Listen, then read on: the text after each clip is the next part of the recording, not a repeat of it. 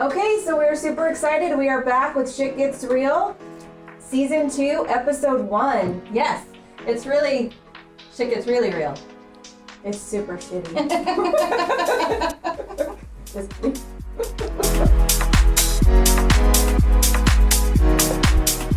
okay, so today we are going to talk about inspections. Yes, Why? What are they? Are they important? All that fun stuff. yes, yes. So home inspections um, you'd have when you're purchasing a home. Nobody is making you have them, so it's not a lender requirement. The state of Florida doesn't require it.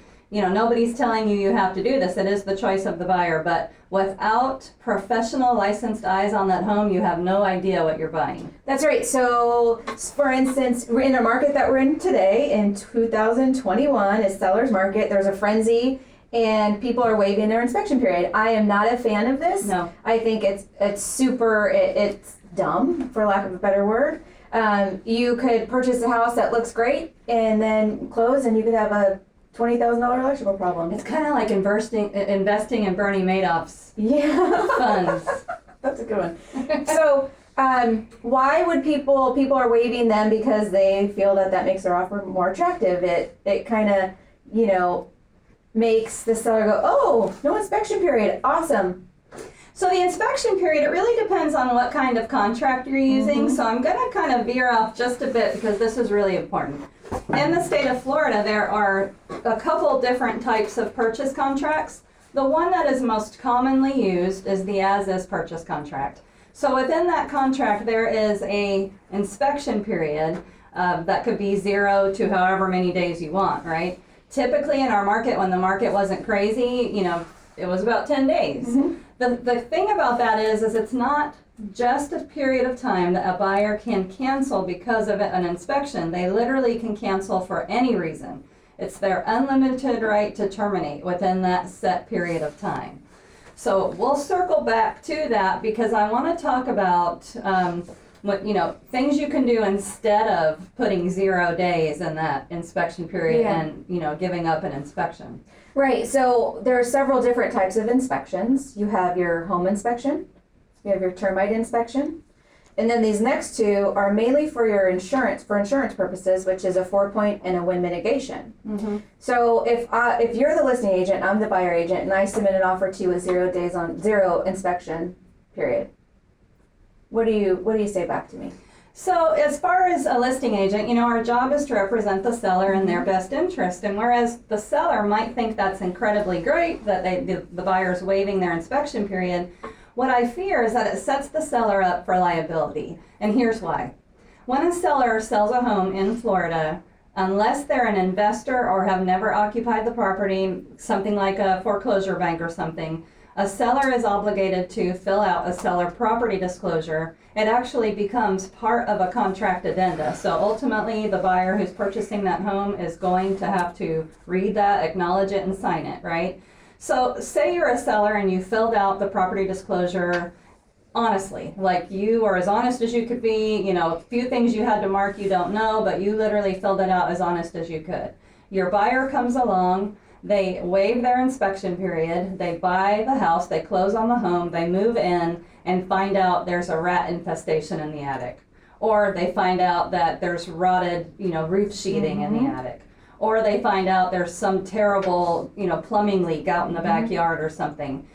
You know, they, they potentially they could assume that the seller knew that and did not disclose it, right? And then, you know, they're possibly going to come after the, the seller. So I, I really think that sellers, um, although they think it's a good idea, are, are actually putting themselves in harm's way by, by doing that. So alternative would be, You could shorten the inspection period, Yeah. right? Do a shorter inspection inspection period. Give them the option to, you know, like they they still need to get a wind mit, a four point. I mean, as an agent, that's what I would think. Even if I had a buyer that was so adamant about waiving their inspection, those are two inspections, and even a termite. I mean, these are all things I just feel they're so important. So it's kind of like it's a snowball effect. We should do this one. We should do this one. Well, now you might as well just do this one. yeah, But if you've already pre-negotiated the zero days, you know you're kind of in a in a situation. But with the insurance ones, the uh, WDO, excuse me, the um, four point and the wind mit,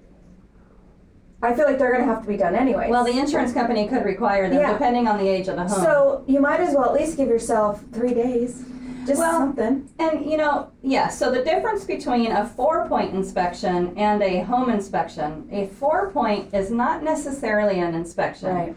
It's where they go in and they're actually just documenting um, these major components of your home, which would be your electrical, plumbing, AC, and roof. Now they're going to identify things, right? So it won't pass, if the house won't pass a four point inspection if there's an issue with any of those four things being as those are the most major components of a home, you may forego a general inspection possibly and just get the four point inspection. At least then you, you have the ability to identify any issues with those mm-hmm. four major components. That's a good idea. Now, the alternative I was mentioning earlier in an as is contract is don't give up your inspection. You can give up your unrestricted right to terminate. Okay? So you could you know, have your agent put in the special remarks, paragraph 20 of that contract, you know, that the buyer um, foregoes their unlimited right to terminate but reserves the right to have the home inspected and make sure that um, they can acquire homeowners insurance, right? And I think that's a good compromise. So at least that way the seller knows that you're not going to just cancel for any reason, but that you do have the opportunity to have that inspection and you know, you do have the opportunity to cancel or negotiate any really important um, condition issues. Okay, so we spoke about what it is, why they're important. Yeah. Different types. Let's talk about all the loan types and how a loan type. I totally. yes. Okay. I was like, I'm smart. I know. I promise. Okay. Let me turn turn her Yeah, on button yeah, on. Reset. Okay, so why? How could a loan type, for example, um, FHA or VA, why would that impact your home? You know, like a home Yeah. inspection, like. I'm I'm I'm tr- kind of drawing a blank on how to formulate a sentence right now. I don't know if I'm having a stroke, so you gotta help me out here I'm really having a So time. Selena has given up all sugar, and do you see what that does to your brain? That is whatever you do, Yes. eat sugar. so um, a VA loan, for example, and that is a loan that veterans, you know, use. They require a termite inspection. Selena's referred to it as a termite inspection. It's also referred to as a WDO, which stands for wood destroying organism. And what that encompasses is any kind of fungus, uh, mold type stuff that's growing on wood. So it doesn't have to just be bugs. yeah, that's right. And the VA, you know, has a reputation of being a stickler about property condition, but they're really not. That is one thing, though, that they require a clean WDO inspection. And there's no way out of it. And they're not going to get the loan if the inspection is um, bad so or has something on it that needs to be remedied. So a veteran would never be able to totally waive that. That's right. They would they could waive their unrestricted right to terminate, but they would have to have the opportunity to get that WDO inspection. Um, other items of condition regarding a home would be identified through an appraisal. In our next episode, we're going to talk about appraisals, but an appraiser has a list of things he has to look at for each different loan type. So that could create a um, repair requirement in regard to the loan, which it would become something totally separate from the inspection period, right? That would fall under the loan approval per- period. Um, we'll talk more about that later, but jumped ahead. yeah, yeah, yeah. So so let's talk. Do you want to talk like inspection horror stories? Do you have any? You know, there are some stories I can tell you. Um, one of the things I'd like to address is whether you do or do not hire a third party inspector when you buy new construction. Mm, good. Yeah. So uh, my philosophy has changed on this. Okay. So what I would tell my buyer clients before is, you know, you're under a 12 month, almost bumper to bumper warranty. Why don't you wait to get the inspection until month 10 or 11? You've gotten to know the mm-hmm. home and so on and so forth, right? Well, I, I, I realized that that wasn't the best advice. Yeah, I mean, I kind of took that on as well because I'm like, it's new. You know, you have that that in your head where you're just thinking, okay, it's new, every you know, it's everything's going to be fine, new electrical, new plumbing. Well, we've both experienced things with new construction that had it had there been a uh, third party inspector there, it would have been caught Yeah. and and fixed. And you know, so that a, a new construction home goes through so many, you know, county inspections. You know, they, you know, for their permit process, right? That's kind of what we were counting on as well. But we have um, third-party inspectors who have found things like upstairs toilet leaks leaking into the ceiling and moistures everywhere that you couldn't see with the naked eye. We've had them. Didn't you have an AC system that wasn't hooked up at all? An AC system that wasn't hooked up. There were missing outlets in the master bedroom. Yeah. Um, a shower drain was not installed in a master shower. Like, how the hell did that happen? Yeah, yeah. You know, and just things, those type of things. So I, you know, we think now uh, that a buyer should consider hiring a third-party inspector. And if you're having a home built and you're starting from the very, very beginning, right?